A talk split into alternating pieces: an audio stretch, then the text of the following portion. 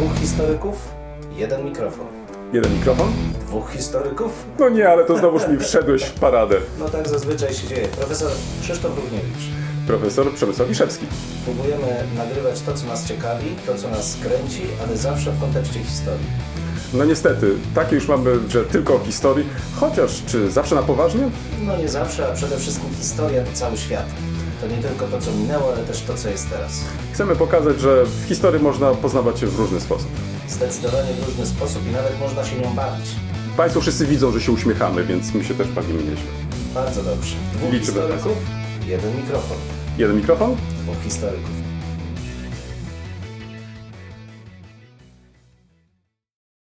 Nie wiem, czy ty też masz takie wrażenie, ale zostałem troszeczkę mm, z rytmu wytrącony. Nie mogłem spać przez całą noc. Nie wiem, czy pamiętasz taką piosenkę kultu Przesłuchiwałem całą noc. Ja nikogo nie przesłuchiwałem, tylko dobrze, sam siebie przesłuchiwałem, co zrobiłem nie tak, że nasze połączenie nie mogło dojść do skutku. Nie, może inaczej. Doszło do skutku, ale później się załamało. No i trzeba od nowa nagrywać. Po prostu odcinek. śnieg zasypał cały świat i biedne cząsteczki energii zziębnięte nie były w stanie dotrzeć na czas i zrealizować nagranie na twoim komputerze. No, skoro ty tak to widzisz, to, to świetnie.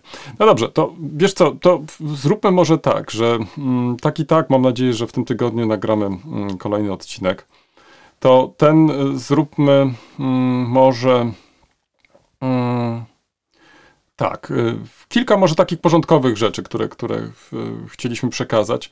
To przede wszystkim piękne podziękowania dla wszystkich. Proszę Państwa, jesteście wspaniali.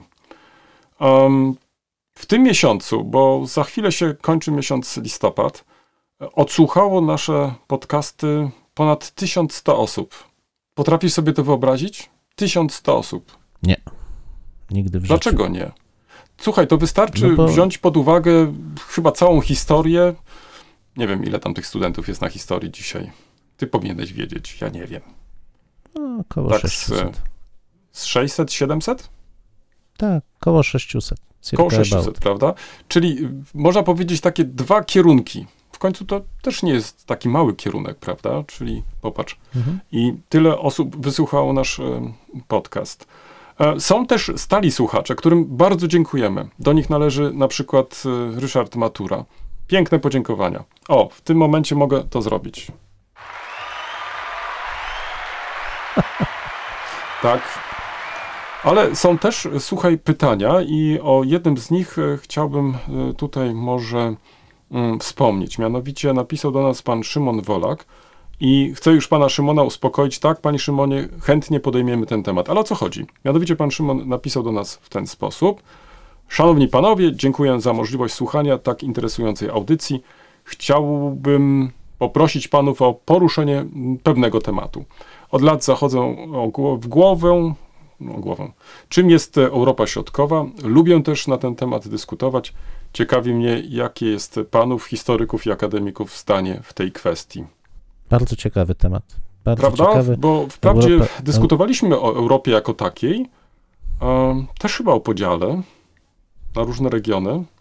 Ale Europa sama w sobie jest ciekawa, środkowa, zwłaszcza w jej wielowymiarowości, wielokulturowości, wieloetniczności. Mm, mm. No i kapitalne, jak zawsze, pytanie o perspektywę, z której dokonuje się takiego wydzielenia. To prawda i myślę, że e, e, bardzo fajny pomysł, e, panie Szymonie. Jak pan e, słyszy, e, tematem chętnie się e, zajmiemy podczas jednego z następnych odcinków. Kto wie, może już podczas następnego. Mm, Muszę ci się usprawiedliwić. To jest kolejny wątek, który chcę podjąć. Mianowicie mm, w czasie ostatniego odcinka miałem pewne problemy językowe. Ja je też tutaj skrócę, tak żeby skrócić i Twoje męki, i męki naszych słuchaczek i słuchaczy. Czy mówi się gościni, czy też nie mówi się gościni? Tym tematem em, zajęły się dwie panie. Są autorkami bardzo ciekawej publikacji Lingwistyka płci, ona i on w języku polskim. Także pojawiły się komentarze w internecie na ten temat. e, czy używać właśnie tego określenia, czy też nie. Mm, No i istnieje zgodność, że wprawdzie mm, nie jest to część języka literackiego, ale faktycznie coraz częściej e, pojawia się to określenie w języku potocznym. Jak to z, z praktyką językową e, bywa, jeśli bardzo często jest to słowo wymieniane, to w którymś e, momencie faktycznie może przejść także do języka literackiego. Także to jest tylko sprawą czasu, lub też inaczej. Jeżeli to nie jest tylko moda na używanie tego rodzaju określeń, a mm, słowo się jakoś tam upowszechni, no to kto wie, może w, za chwilę też i będziemy mówili o gościniach programu. Chyba tak, nie? Tak mi się wydaje.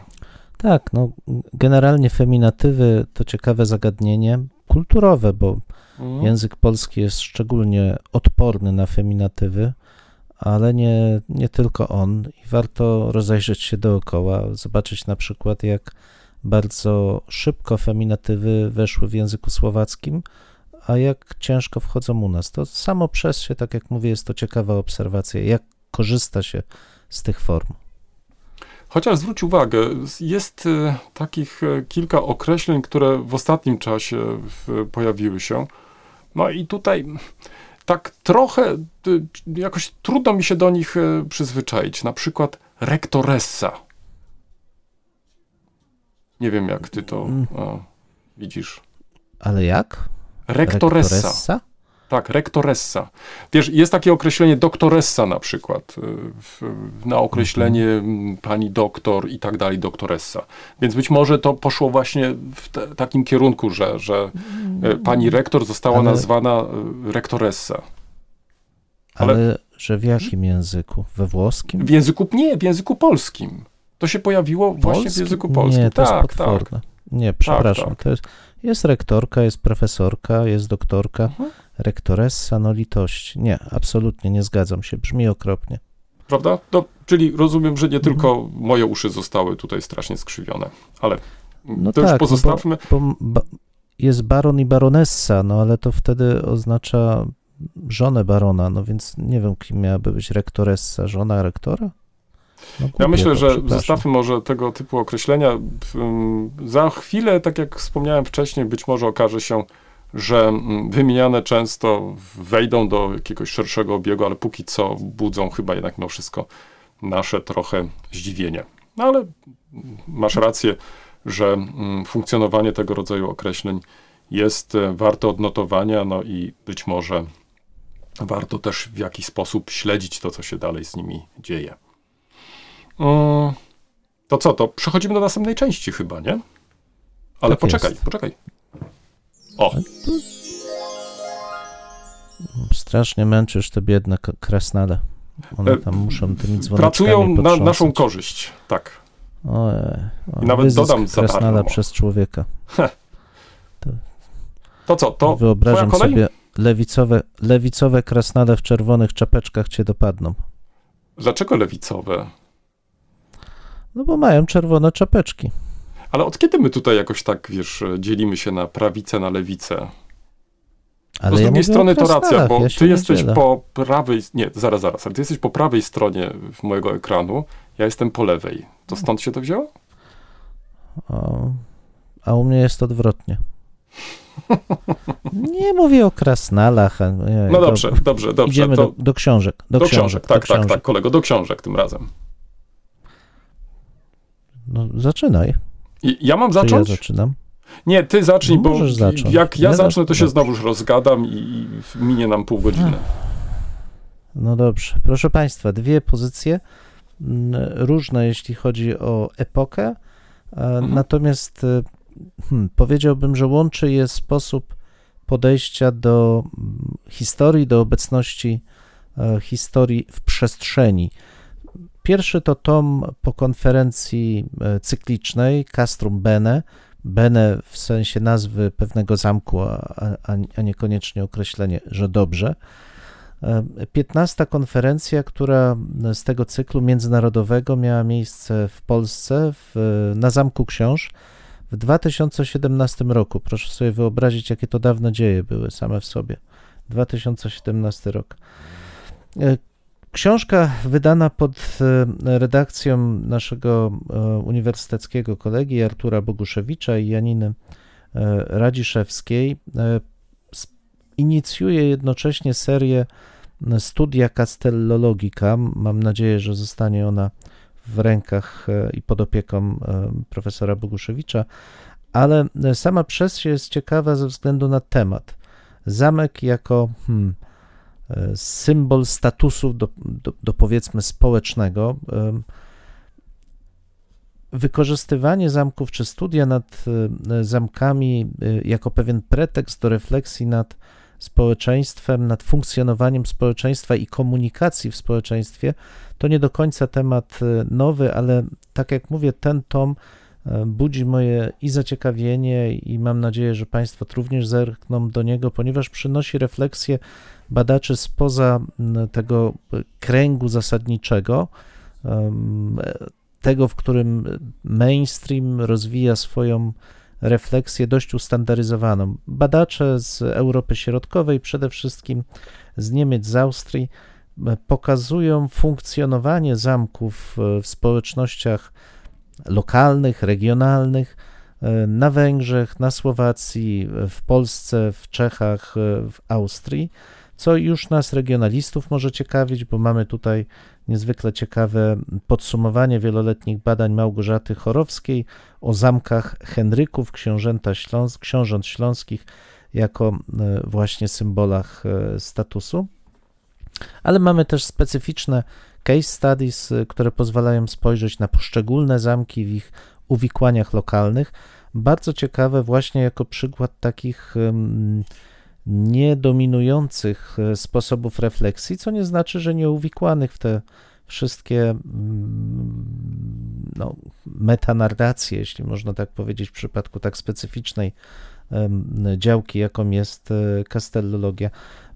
Bardzo ciekawe też po, poprzez to odejście od stricte archeologiczno architektonicznego nurtu, choć piszą to specjaliści, w większości archeolodzy, w części też historycy architektury, ale właśnie z tym dążeniem do przełamania takiego typowego mm, opisowego charakteru e, skupionego na materii, a wyjście od tego, od materii, właśnie ku refleksji raczej nad dziejami społeczeństwa, więc samo przez się niezwykle ciekawe też metodologicznie zestawienie badań, no a że dotyczy Europy Środkowej, o której wspominaliśmy m, na samym początku, no to, to, to tym bardziej zachęcam do, e, do lektury. Oczywiście opis e, znajdą Państwo pod naszym mm, e, tekstem wprowadzającym podcast. Ja tylko przytoczę główne części. Zamek, władza, terytorium, symbol, status, forma i poszczególne, poszczególne case studies oraz życie codzienne, habitus i status. Teksty przede wszystkim w języku niemieckim, ale bardzo dużo tekstów jest też w języku angielskim. Serdecznie polecam i dodam jeszcze, że tom poświęcony jest profesorowi Leszkowi Kaiserowi, Nestorowi e, polskich kastelologów, jeśli można Mhm. tak powiedzieć, zmarłemu w 2016 roku. I to też bardzo e, ciekawy zwyczaj, trochę chyba jednak odchodzący, e, może szybciej nawet niż księgi ku czci osób żyjących. Jakoś żyjącym chętniej się je ofiarowuje, natomiast ci, którzy odeszli, już takiej uwagi nie przyciągają, a szkoda, bo kiedyś właśnie te księgi dla naszych mistrzów były takimi najważniejszymi opracowaniami, w których hołd składali ci, którzy e, byli uczniami tych naszych największych ojców e, historiografii. Jeszcze raz bardzo polecam A Castle as a Status Symbol Castrum Bene, tom 15, Studia Castellologica, tom pierwszy. Mam jedno pytanie I drugi- jeden krótki komentarz. Mogę? Tak jest, proszę bardzo. E, Nic nie wspomniałeś, jak książka jest wydana. Czy ma zakładkę? Nie, książka niestety jest wydana trochę tak, jak wydają to archeolodzy, co oczywiście mówię trochę z przekąsem. To znaczy, dużo jest bardzo ładnych ilustracji w środku, e, dużo map, dużo wykresów, no ale format A4, miękka okładka. e, No, generalnie widać, że nikt, nikt nie szczędził środków, bo naprawdę dobry druk. ale ja jednak nie mogę się przyzwyczaić do tych formatów A4, których naprawdę ciężko się korzysta gdzieś w drodze.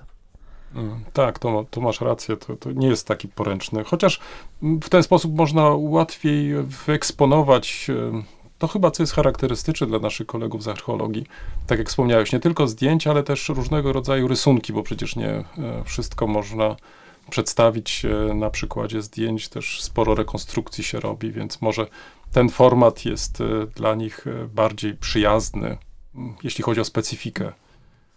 No, no na pewno, a takiego. giętka okładka powoduje, giętka okładka i ten format powodują, że można muchy zabijać bardzo dobrze. To są same No zalety. nie, ale to same przed chwilą, zalety. nie, no ale przed chwilą przecież y, starałeś się pokazać, że, że, że to jest y, ważna publikacja i No, no bo i jest właśnie ważna, tylko Mm. ja, ja mam naprawdę problem z tym formatem. Bardzo dobra, e, bardzo dobra seria naszych archeologów e, dotycząca dziejów Wrocławia, Mhm. świetna, no ale ten format, ja rozumiem, tradycyjny, ale zupełnie nieporęczny. Z tego Mm. nie da się wziąć pod pachę i sobie w tramwaju poczytać, nad czym boleję. A to może właśnie dlatego bierze się pod pachę i każdy wtedy zwraca uwagę, że coś jest pod pachą. No dobrze. E, Tylko króciutki komentarz, wiesz, bo tutaj w- twoja uwaga ta na koniec, e, jeśli chodzi o wydawanie mm, coś w rodzaju ksiąg e, poświęconych mistrzom, jest, wydaje mi się, tematem wartym chyba pociągnięcia. Wiesz, o czym marzę, gdybyś mnie zapytał na przykład, o czym marzę, na przykład chodzi mi po głowie taki tom, który mm, można było przygotować w- być może e, chociażby na rocznicę okrągłą śmierci z kolei mojego mistrza, gdzie w różnych tekstach, w różnych studiach można byłoby się odwołać do jego badań e, i zastanowić się, w- na ile te badania zmieniły nasze postrzeganie, co do czego jesteśmy przekonani, ale też na ile są one jeszcze aktualne, na ile one em, pozwoliły podjąć taki czy inny temat i dzisiaj, e, mając na uwadze ten punkt wyjścia, widzieć te tematy z innej perspektywy. Myślę, że to byłby całkiem fajny projekt, e, który można byłoby e, w miarę szybko zrealizować. Także przyznaję, że, że pomysł jest bardzo fajny i może warto faktycznie mm, bardziej zwrócić uwagę na tego typu e, publikacje czy e, sposoby uwzględnienia czy w, no, oddania też czci przecież w końcu naszym mistrzom, a tym samym przypomnienia młodszym koleżankom i kolegom, że byli tacy historycy, którzy właśnie na różnych etapach e, odgrywali znaczącą rolę i dzisiaj nie powinni być zapomniani, a wręcz odwrotnie, mm, do ich prac e, powinniśmy e, nawiązywać. No, to jest bardzo ciekawy pomysł. Jak wydaje mi się, że coś podobnego było w, zorganizowane dla profesora Dabiego Mhm. i bardzo ciekawy był to tom, więc jak najbardziej to jest świetny pomysł właśnie Mhm. pokazania rozwoju historiografii, refleksji, inspiracji. Świetny pomysł. I zobacz, jest jeszcze chyba jedna rzecz, na którą warto zwrócić uwagę, to jest ciągłość. To znaczy, że nawiązujemy do mm, jakichś badań, do jakichś tradycji um, i staramy się tą tradycję kultywować. E, Oczywiście zdaję sobie sprawę z pozytywnych i negatywnych stron e, tego typu rzeczy, ale jeżeli to zrobimy w sposób e, e, krytyczny, życzliwy, kto wie, może z tego powstanie bardzo ciekawy projekt. Także dziękuję za wskazówkę, będę się nad tym zastanawiać. Okej, i druga książka, proszę Państwa, Public History in Poland pod redakcją Joanny Wojdon, wydawnictwo Routledge e, w serii Global Perspective on Public History. Wydana w e, tym roku. E, Pani profesor zgromadziła grupę badaczy z różnych ośrodków polskich, którzy w ten lub inny sposób mają do czynienia bądź podejmują refleksję z obecnością historii w dyskursie publicznym, zarówno tym topograficznym, monumentalnym, y, jak i tym obecnym w książkach, w podręcznikach, y, w czasopismach, ale też i w grach, y, w sposobach spędzania wolnego czasu. Jednym słowem, dla tych z Państwa, którzy nie mieli do czynienia jeszcze z tym terminem, historia w przestrzeni publicznej to taki mm, poddział badań, które zajmują się funkcjonowaniem kontekstów historycznych, obecnością świadomie wprowadzanej historii do współczesnej komunikacji, współczesnego funkcjonowania albo i minionego mm, społeczeństw. E, Nie tyle dyskutuje się tutaj o przebiegu wydarzeń historycznych, ile o tym, w jaki sposób przedstawia się historię po to, żeby oddziaływać w jakiś sposób na społeczeństwo, bądź jak społeczeństwo chce, Mhm. żeby przedstawiano tą historię, stara się ją umieścić w obrębie swojej e, refleksji. Bardzo ciekawa książka, w części nawiązująca też do e, pod, e, podobnego tomu, który również pod redakcją pani profesor ukazał się nakładem PWN bodaj w 20 albo w 19 Tak, roku. przed kilku laty. Ale prawda? część tak. tekstów, Mhm. tak, część tekstów jest odświeżona, część nowa. No, Dla mnie Signum Temporis też, że mm, książka znajduje zainteresowanych wydawców e, za granicą, e, bo to, to troszkę inaczej niż często, no niestety często słyszymy teraz, że a, to wydawanie za granicą to przecież nie jest problem, wystarczy mieć pieniądze i, i wszystko się opublikuje. No zależy gdzie, proszę Państwa. Akurat w dobrych wydawnictwach to jednak tak nie jest. Jeżeli e, ktoś e, przychodzi z dobrym manuskryptem, e, ta publikacja jest publikowana na ryzyko i koszt wydawcy, i to też e, świadczy o tym, że mamy do czynienia rzeczywiście z rygorystycznym przebiegiem recenzji.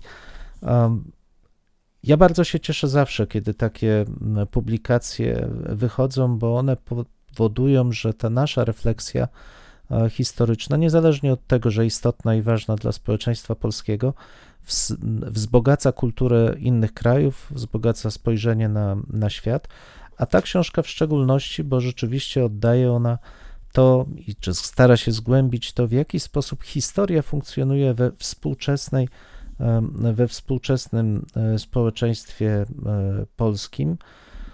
Niezmiernie ciekawa. Mamy tu zarówno em, zagadnienia z zakresu historii mówionej, oral history in Poland, e, jak i funkcjonowanie w przestrzeni e, topografii małych i dużych miast, ale także funkcjonowanie historii w filmach albo w działalności polegającej na odtwarzaniu e, zdarzeń historycznych, e, czy wreszcie w grach planszowych, w tym przypadku na przykładzie e, dość znanej gry wydanej przez e, swego czasu przez IPN pod nazwą mm, Kolejka. Duże i małe tematy e, skupione wokół funkcjonowania historii w przestrzeni, a więc trochę tak jak te zamki, które oddziaływują na społeczność, tak i historia w ogóle, sposób w jaki na tą społeczność oddziaływuje. A tu od razu, proszę Państwa, muszę e, zacytować e, fragment ze wstępu pani profesor Wojdon, gdzie no, jest e, wspomniane, że e,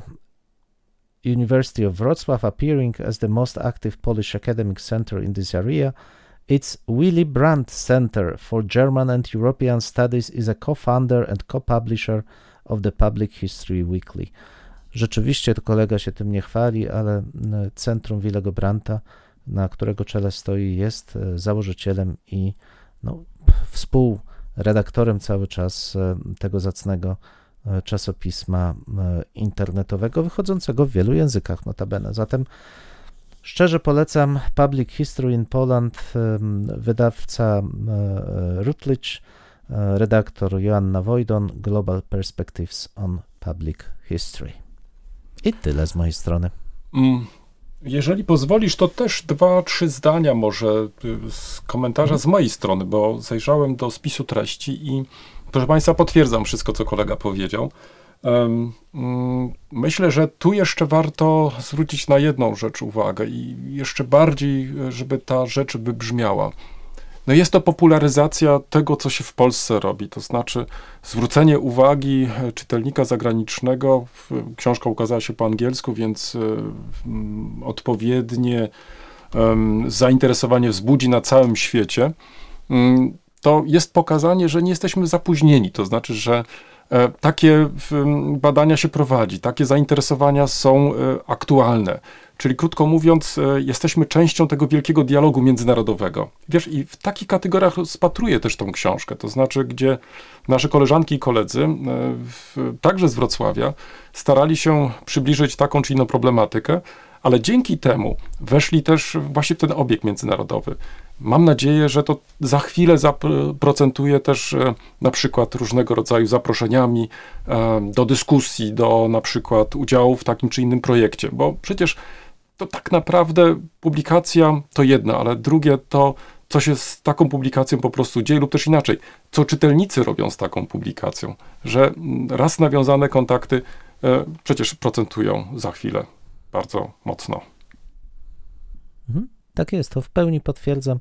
E, Ja nie przypadkiem podkreślałem to wydawnictwo Rutledge. To nie, nie chodzi o to, że ono ma ileś tam punktów na jakiejś tam liście ministerialnej, ale to jest wydawnictwo globalne, Mm. e, z którego baz korzystają czołowe ośrodki naukowe i publikowanie w takich wydawnictwach ma sens, bo rzeczywiście wprowadza nas do tego światowego dialogu naukowego. Ty wprawdzie wspomniałeś o Centrum Willego Brandta, e, ale myślę, że w takich kategoriach można rozpatrywać też nasz podcast, bo przecież my o tej historii, czy o historii mówimy w przestrzeni publicznej, lub też staramy się przynajmniej em, w taki sposób oddziaływać, czyli nie zamykamy się w takiej czy innej e, w sali wykładowej, czy w naszym gabinecie, tylko staramy się wyjść z tym, co robimy, też na zewnątrz. Więc patrz, to też jest część e, właśnie tej historii w przestrzeni publicznej. Oczywiście. No, zresztą popularyzacja generalnie jest świetnym przykładem e, obecności lub jej braku, bo mówiliśmy już o tym kiedyś. To, to, to co powiedziałeś na samym początku, że mamy ten tysiąc odsłuchów. Dla mnie, jak wiesz, ja nie jestem tak do cyfr przywiązany, ale to też jest świadectwo, że tego typu audycje, spotkania są potrzebne słuchaczom, którzy po prostu chcą z tą historią w przestrzeni być. No wiesz, ale to równocześnie jest zobowiązanie dla nas, żeby stale coś zmieniać, coś poprawiać. Um, może nie zaskakiwać, bo przecież e, mam nadzieję, że przyzwyczailiśmy nasz, naszych, nasze słuchaczki, naszych słuchaczy, że to nie jest naszym celem. E, Nie chcemy też e, za bardzo prowokować, tylko chcemy prowadzić spokojną rozmowę o historii. I ta duża liczba osób, e, która nas odsłuchała, no jest tego chyba dobrym potwierdzeniem, że, że to, czego być może szukają, to właśnie takiej, a, może trochę czasami niemrawej, ale mimo wszystko rozmowy. Pozwól, że ja o swoich lekturach w- trochę opowiem, choć nie są może one aż tak, bym powiedział, ciekawe jak twoje, ale kto wie, no, może się za chwilę okazać, że jest inaczej. Może taka uwaga wstępna. Mm, Ja też przy tej okazji chciałbym podziękować w, tym wydawcom, którzy mm, odkryli nasz podcast, y, którzy zastanawiają się, czy nie warto przesłać tam takiej czy innej publikacji, która mogłaby nas zainteresować. Tak się też stało. Wyobraź sobie, że mm, dostaliśmy pierwsze publikacje i te dwie publikacje na razie chciałbym anonsować, ale już teraz y, uprzedzę, y, do nich na pewno y, wrócę, czy też wrócimy i postaramy się podczas następnych naszych spotkań bliżej je przedstawić. Pierwsza to są trzy tomy profesora Walickiego, wydane pośmiertnie pod wspólnym tytułem PRL i skok do neoliberalizmu. Lektura jest frapująca, tematy podjęte przez e, profesora bardzo ciekawe.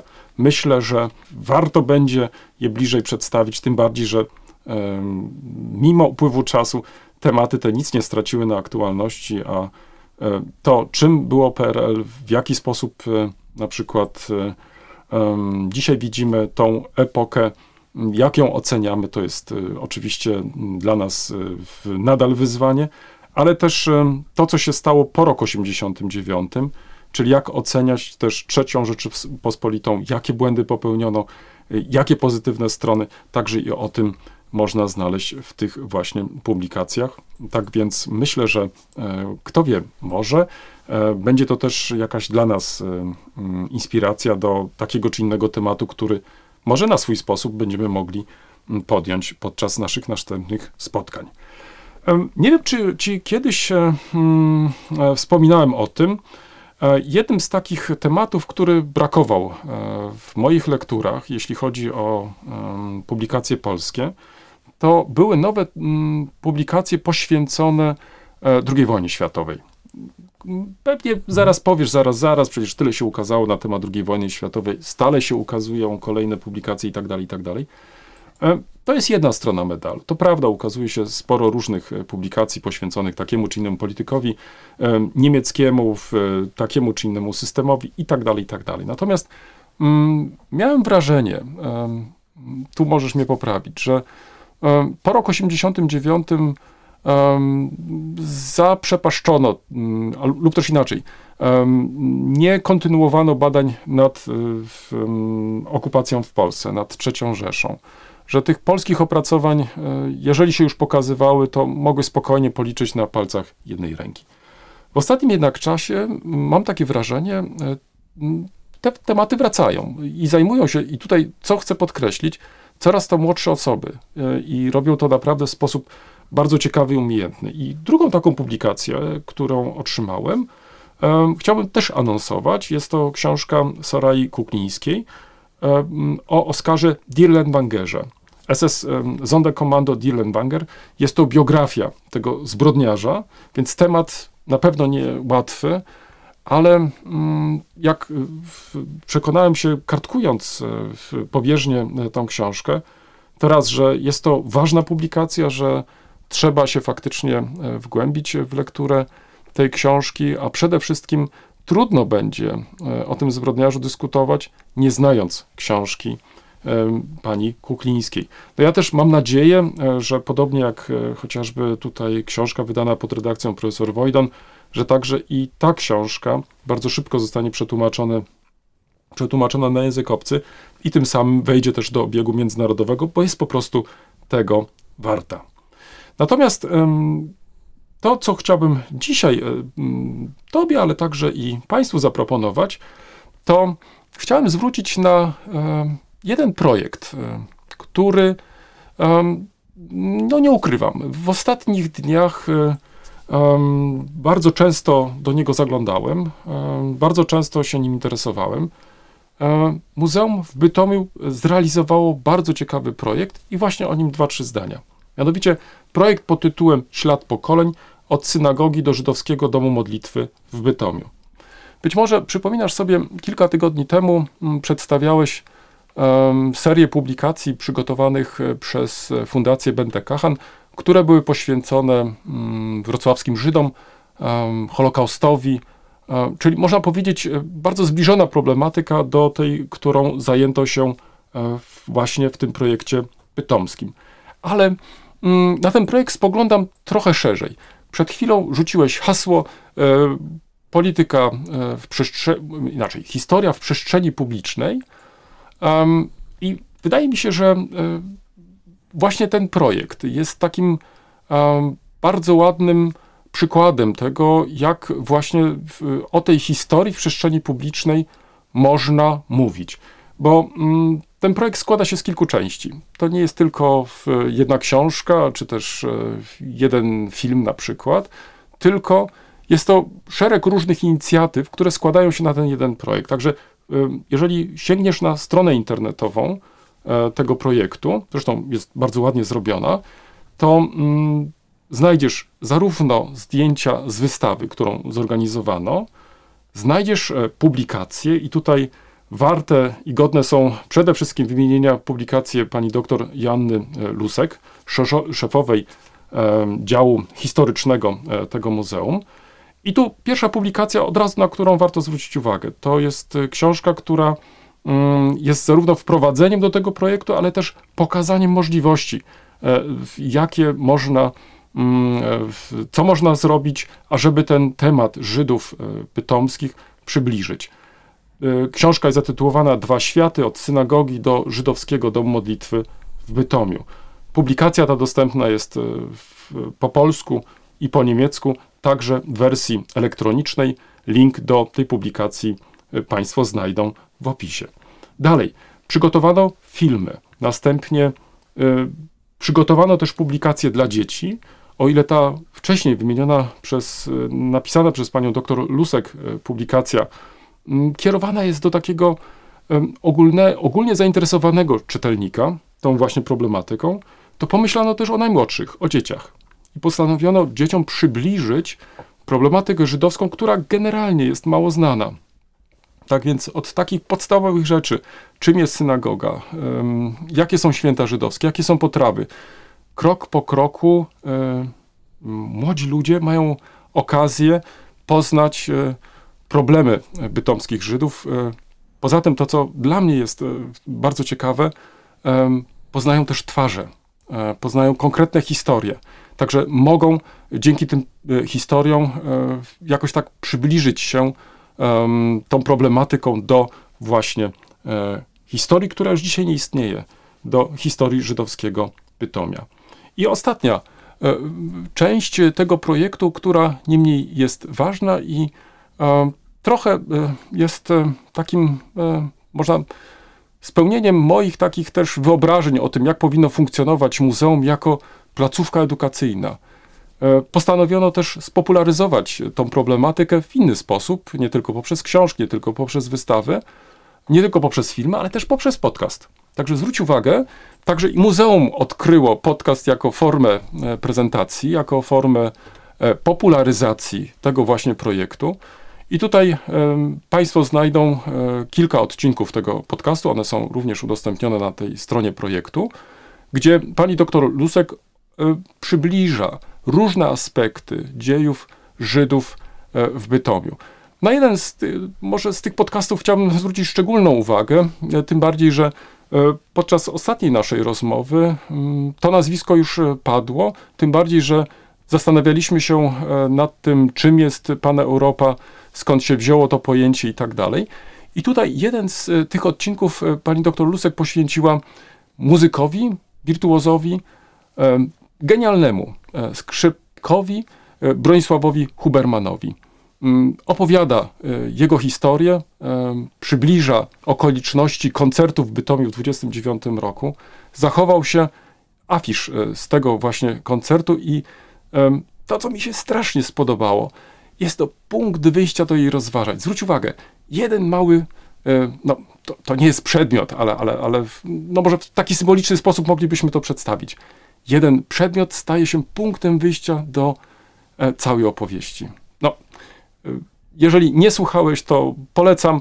Państwu też polecam. Myślę, że mm, będzie to dla Państwa ciekawa podróż po Bytomiu, którego nie znamy, ale dzięki tym publikacjom, dzięki e, temu projektowi, dzięki tym podcastom, może nie będzie dla nas taki obcy. To znaczy, pozwoli nam po prostu na nowo się odczytać, a tym samym stanie się częścią także i naszej historii.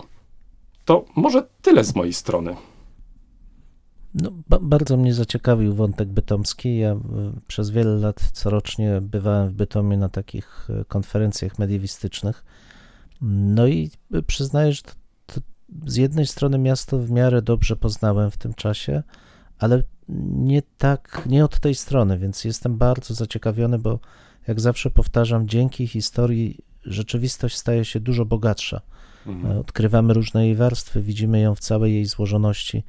E, Wiele się też uczymy właśnie z tej złożoności, więc ja jestem bardzo ciekawy tych materiałów, chętnie po nie sięgnę. To znak, y, zabrały się do pracy krasnoludki, y, wykonały chyba dobrze swoją pracę. E, To znak, że przechodzimy do części trzeciej. Kolego, ty Tak zaczynasz. Jest, no i y, ja, ja zaczynam. W, rzeczywiście dzisiaj postanowiliśmy trochę sięgnąć hmm, po przyszłość, co dla nas może niekoniecznie jest typowe, ale z drugiej strony zazwyczaj przechodzimy od przeszłości przez teraźniejszość do przyszłości.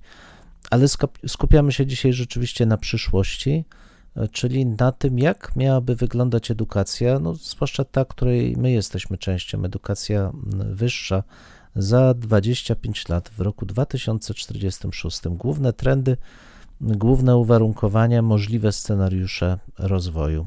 Mam rację? Tak, oczywiście masz rację, a poza tym, co może jeszcze warto dodać, y, to że mm, temu zagadnieniu poświęciłeś też ostatni wpis na blogu, gdzie przybliżyłeś wyniki badań ankietowych, które przeprowadzono wśród profesorów niemieckich na stosunkowo dużej y, grupie badanych, bo Jeśli sobie dobrze przypominam, na 6 tysięcy osób odpowiedziało 1000 i to właśnie na podstawie tego tysiąca osób e, przybliżono e, tutaj takie czy inne problemy.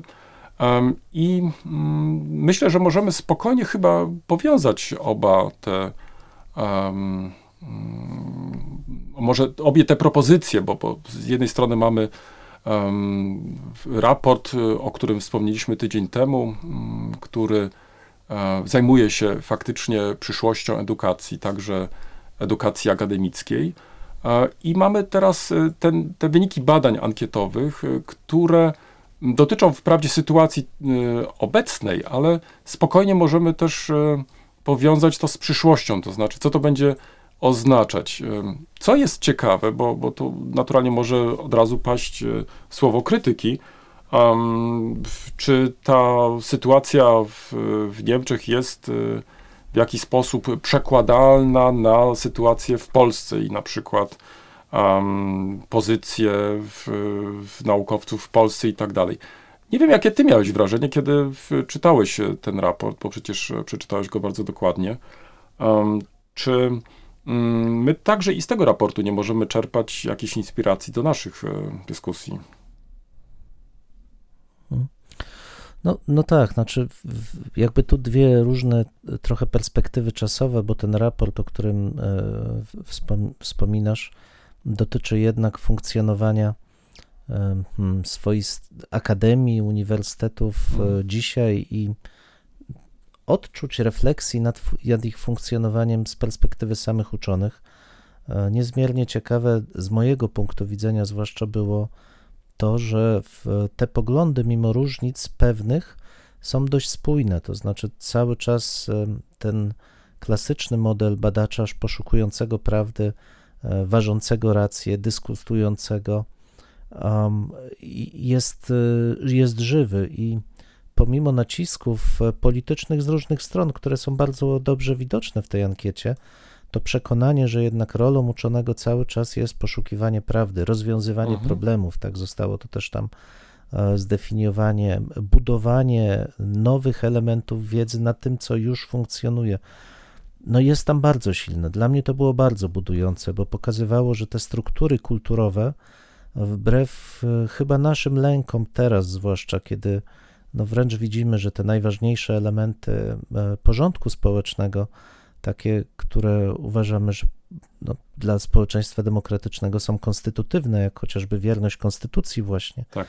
trwanie przy e, konstytucji, e, w społeczeństwie niemieckim są bardzo silnie zakorzenione. No, dla mnie naprawdę to było takie orzeźwiające, a co nie oznacza, że nie widać tam elementów kryzysowych, jak chociażby właśnie to poczucie zagrożenia wpływem polityki na wolność badań, które też nie tylko jest obecne w tej autorefleksji badaczy niemieckich, ale, ale rośnie. To poczucie zagrożenia e, ewidentnie rośnie, choć tak jak też zresztą tam wspominałem, to mimo wszystko specyficzny okres pandemii może mieć na to wpływ. Na pewno możemy się przejrzeć w tym swoistym lustrze i sami zobaczyć, w którym miejscu my się znajdujemy. Ale zwróć uwagę, tam pojawia się też e, wątek bardzo ciekawy, mm, jeśli chodzi o taką konstatację, ale co jest też związane przecież i z przyszłością edukacji, czyli bardzo mocne postawienie jednak e, na kreatywność, to znaczy nawet kosztem takiej czy innej publikacji, bo przecież e, także i w takiej formule tam to się pojawia, Czyli y, to takie nasze zbieranie tych punktów, y, być może z punktu widzenia takiego czy innego, e, czy takiej czy innej koleżanki z Niemiec, y, nie jest to takie pierwszorzędne, tylko pierwszorzędne jest to, w jaki sposób się bada, to w jaki sposób się do tego podchodzi, jak się widzi tą problematykę. I to jest chyba ten element, nie wiem, czy się zgodzisz, e, wspólny z tym właśnie mm, e, mm, drugim opracowaniem, który dotyczy przyszłości edukacji.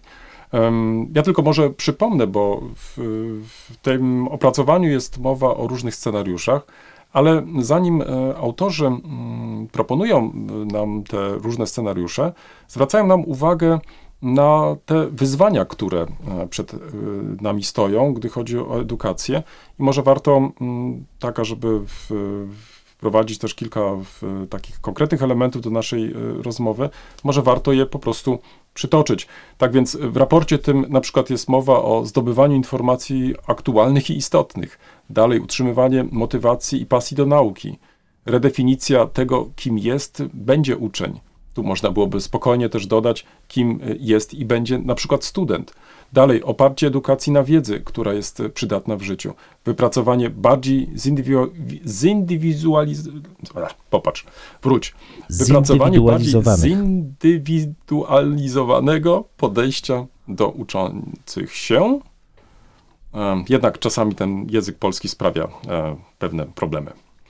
Położenie nacisku na naukę kompetencji miękkich, dalej umiejętne wykorzystanie nowych technologii, innowacyjnych rozwiązań w edukacji, większa umiejętność wzbudzania zainteresowania nauczanymi przedmiotami, budowanie rzeczywistych relacji, czy na koniec skuteczna weryfikacja umiejętności i przyswojonej wiedzy. Zwróć uwagę, że mm, gdyby znaleźć taki chyba wspólny element dla tych wszystkich wyzwań, to, to bym to określił, że to są takie miękkie wyzwania, to znaczy E, takie, które pokazują, że mm, szkoła, uczelnia to są miejsca, gdzie właśnie przede wszystkim zdobywamy takie instrumenty, które w sposób taki ogólny pozwalają nam odnaleźć się w nowej rzeczywistości, która się przecież na naszych oczach stale zmienia, e, ale powodują, że to, co udało nam się w szkole czy na studiach pozyskać, to jest to nadal dla nas bardzo pomocne, e, żeby się w tym świecie po prostu odnaleźć. No tak, znaczy wiesz, y, ja zastanawiałem się, na czym polega ta rewolucja w edukacji, bo mm. jeśli sięgniemy w przeszłość, to w zasadzie każdej dużej zmianie cywilizacyjnej, takiej epokowej, towarzyszy albo nawet poprzedza, może chyba bardziej poprzedza zmiana w zakresie utrwalania wiedzy i przekazywania tej wiedzy. Mm czy to będzie w ogóle pojawienie się pisma, potem rozpowszechnienie się pisma, e, funkcjonowanie pisma w języku świętym, w łacinie, ale potem przejście do języka no, powszedniego, czyli ta wulgaryzacja wiedzy, rozpowszechnienie tej wiedzy, alfabetyzacja, druk.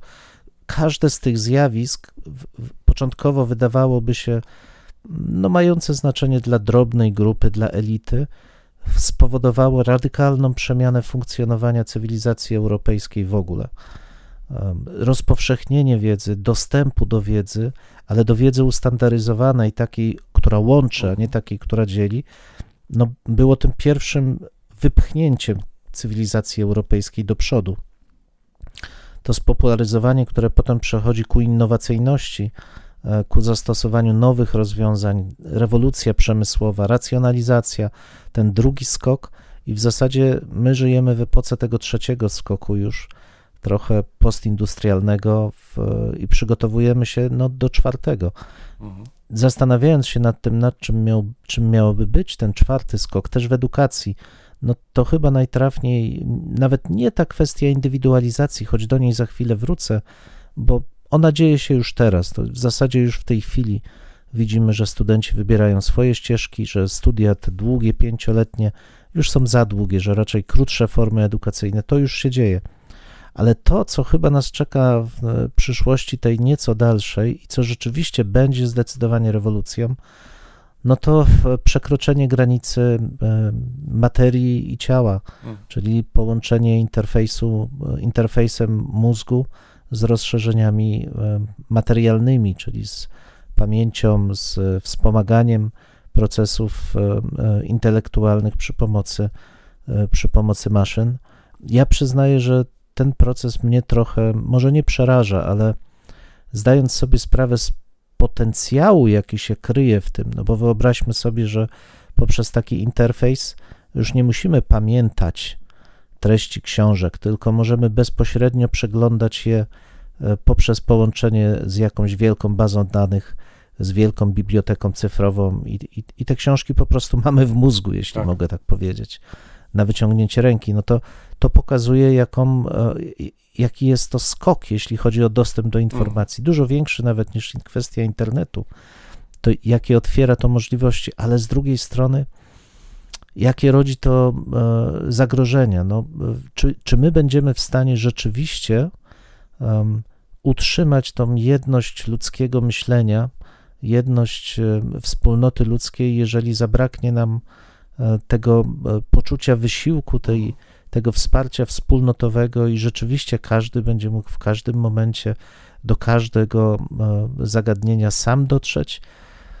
Nie wiem, znaczy ba, ba, bardzo wierzę w człowieka i, i bardzo bym chciał, żeby to nie oznaczało właśnie końca dialogu, końca wspólnoty komunikacyjnej, żebyśmy nie stali się takimi, mm, nie wiem jak to określić, e, no, nie egoistami, ale ludźmi, którzy poprzez powszechny dostęp do informacji odcinają się od innych. Bardzo się tego boję, ale z drugiej strony jest to chyba nieuchronne, jako pewna przemiana cywilizacyjna. Tutaj zaraz do tego nawiążę wątku. Przypomnę tylko te scenariusze, o których piszą autorzy, bo o nich też już e, wspomniałeś. Jest tutaj mowa o hiperpersonalizowaniu edukacji. Jest mowa też o stechnologizowanym humanizmie. Jest też o reaktywnej adaptacji, czy też na koniec inkluzywnej innowacyjności. Ale czy nie masz wrażenia, bo mm, też po lekturze tych e, różnych scenariuszy i teraz po tym, e, co przed chwilą powiedziałeś, że mm, ta rewolucja po prostu jest faktem. To znaczy, zwróć uwagę, że my jest jeszcze, jeszcze jesteśmy na tym etapie, kiedy do końca nie chcemy tego zaakceptować. To znaczy, że mamy już do czynienia mm, z dwoma rzeczywistościami. To znaczy, mamy tą taką rzeczywistością nam bardzo dobrze znaną, tą taką realną, bym powiedział, używając może tego określenia w okresie e, pandemii, e, stacjonarną, kontakty międzyludzkie tak tak dalej. Ale mamy też drugą właściwie sferę, tą e, cyfrową, która już od nas do końca nie zależy, bo zwróć uwagę, mamy mm, coraz częściej do czynienia z różnego rodzaju algorytmami, które to wyznaczają takie czy inne rzeczy i są w zależności od tego, jak aktywnie jesteśmy w, internecie, e, są tak programowane, że otrzymujemy te informacje, których szukaliśmy wcześniej. To znaczy, gdzie wręcz jesteśmy utwierdzani w tym, że te informacje, które wcześniej znaleźliśmy, one nadal są e, aktualne, że te informacje nadal nam się przydadzą. I teraz tak się zastanawiam, mm, po tym być może jak ostatecznie zaakceptujemy mm, te wyzwania nowego świata, to czy e, nadal nie będzie dla nas e, mm, zadaniem nie tyle odnalezienie się w tym nowym świecie, bo, bo to się dzieje teraz na naszych oczach, ale znalezienie z kolei takich instrumentów, które pozwoliłyby nam E, jednak e, włączyć się do tej całej debaty, na ile my możemy w sposób, e, bym powiedział, taki twórczy, kreatywny, kształtować te różne rzeczywistości. To znaczy, to co chcę powiedzieć, to znaczy nie tyle na ile możemy to kontrolować, tylko na ile możemy właśnie wykorzystać do realizacji różnych szczytnych celów, które sobie po prostu zakładamy. To znaczy, czy będziemy posiadali te e, narzędzia, bo na przykład jednym z takich też ciekawych wątków podjętych w tym raporcie jest też to, że zmieniają się e, także te osoby, które przekazują wiedzę. To już nie będą ci tradycyjni nauczyciele, profesorowie, tylko e, także inne osoby, które tą wiedzę będą posiadać i tą wiedzę dalej przekazywać. Tak więc zmienia się trochę też charakter przekazywania tej wiedzy. No, pytanie, które można byłoby w tym kontekście też postawić, czy za 20-30 lat jeszcze będą istniały te tradycyjne szkoły, które znamy, albo tradycyjne uniwersytety, czy także tutaj nie należy doszukiwać się ogromnych zmian. I teraz jest pytanie, czy jesteśmy na nie przygotowani? No właśnie, ale to jest też ten element, o którym wspomniałem, że ta zmiana edukacyjna jakby niesie i wymusza ze sobą a może w naszym przypadku nadąża tylko za zmianami mm, kulturowymi, bo to wszystko, o czym mówiłeś, czyli ten łatwość dostępu do informacji, personalizacja mm. informacji, no to, to w zasadzie wszystko już mamy. Ale zwróciłeś uwagę na e, dwa kapitalne momenty, to znaczy na programowalność tej rzeczywistości cyfrowej. Znaczy, że to jest rzeczywistość, którą ktoś może nam ustawić, mówiąc w cudzysłowie, czy to będą algorytmy, e, czy to będą, będzie człowiek, który zawęzi bądź otworzy specyficzne e, ścieżki w tym morzu informacji, którego nie jesteśmy w stanie ogarnąć przecież. To jest jedna rzecz. w- A druga strona to jest kreatywność. To znaczy ja cały czas też powtarzam i studentom, ale też swoim dzieciom, że przyszłość e, będzie zależała tylko od tego, czy ty będziesz, będziesz w stanie być kreatywna, kreatywny. Bo te proste elementy, takie opierające się na skojarzeniu informacji z algorytmem, będą wykonywały za nas, e, za nas maszyny. Natomiast empatia, by, bycie w społeczeństwie z kimś, e, otaczanie opieką, ale też kreowanie to jednak wciąż jest element ludzki. Um, I trochę w tym znajduję pociechy, Mm. bo człowieka nie widzę jednak jako człowieka maszynę, który reaguje po prostu na bodźce i zgodnie z algorytmami e, działa, choć czasami tak wydaje nam się, że jest. Mimo wszystko mózg ludzki jest tworem jak na, jak na razie dużo bardziej zaawansowany niż najlepsze komputery.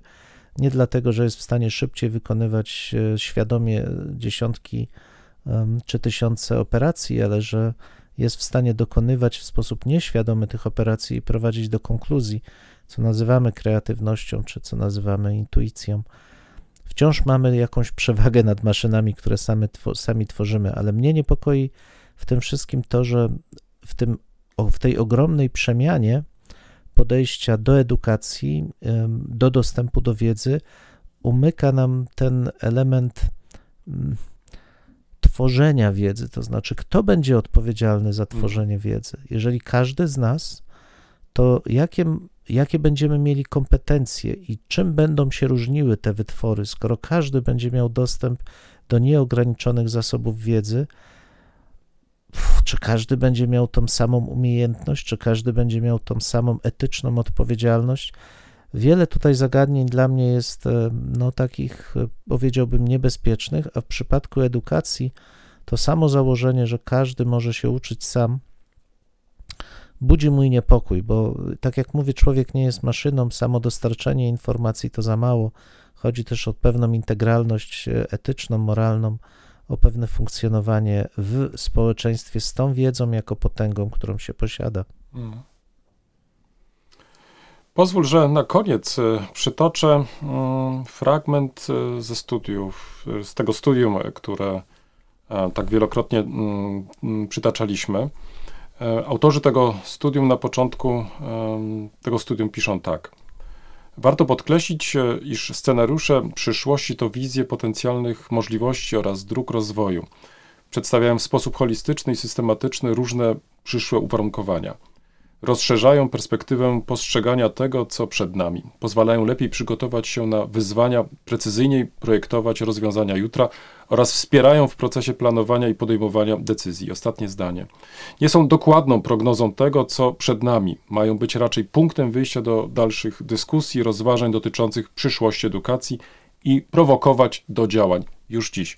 Zwróć uwagę, że jest to wezwanie do dalszych dyskusji, do dalszych debat, ale nie możemy z tym zwlekać. Musimy po prostu te dyskusje, te debaty już prowadzić dzisiaj. Absolutnie z tym się zgadzam, zwłaszcza, że tak jak w pewnym momencie stwierdziłem, nie jestem pewien, czy edukacja nadąża za zmianami, które nas otaczają. Jeśli spojrzymy na to, jakie przerażające skutki w życiu społecznym spowodowała pandemia, to między innymi obnażyła ona słabość e, edukacji, słabość przekazywania pewnych wzorców kulturowych, które wydawałyby nam się trwałe i i niezachwiane. Jeszcze raz pokazuje to, że w naszym przypadku edukacja jak na razie słabo nadąża za przemianami cywilizacyjno-kulturowymi i chyba potrzebujemy w tym zakresie wsparcia. W tym miejscu stawiamy kropkę lub też jak to woli, kropkę nad i. No, mamy nadzieję, że to nie jest koniec, że to jest początek Waszych dyskusji. Mam nadzieję, że Was zaciekawiliśmy. Prosimy o komentowanie naszych zmagań z historią. Poniżej zdjęcia jest wystarczająco dużo miejsca. I pamiętajcie, nie regulujcie odbiorników. Mamy naprawdę tak już minę. E, tak, chociaż być może czasami e, może trzeba ściszyć. No może czasami ten nasz rekord by się przydało wyciąć nawet. Dwóch historyków, Jeden mikrofon, jeden mikrofon. dwóch historyków. Dziękujemy.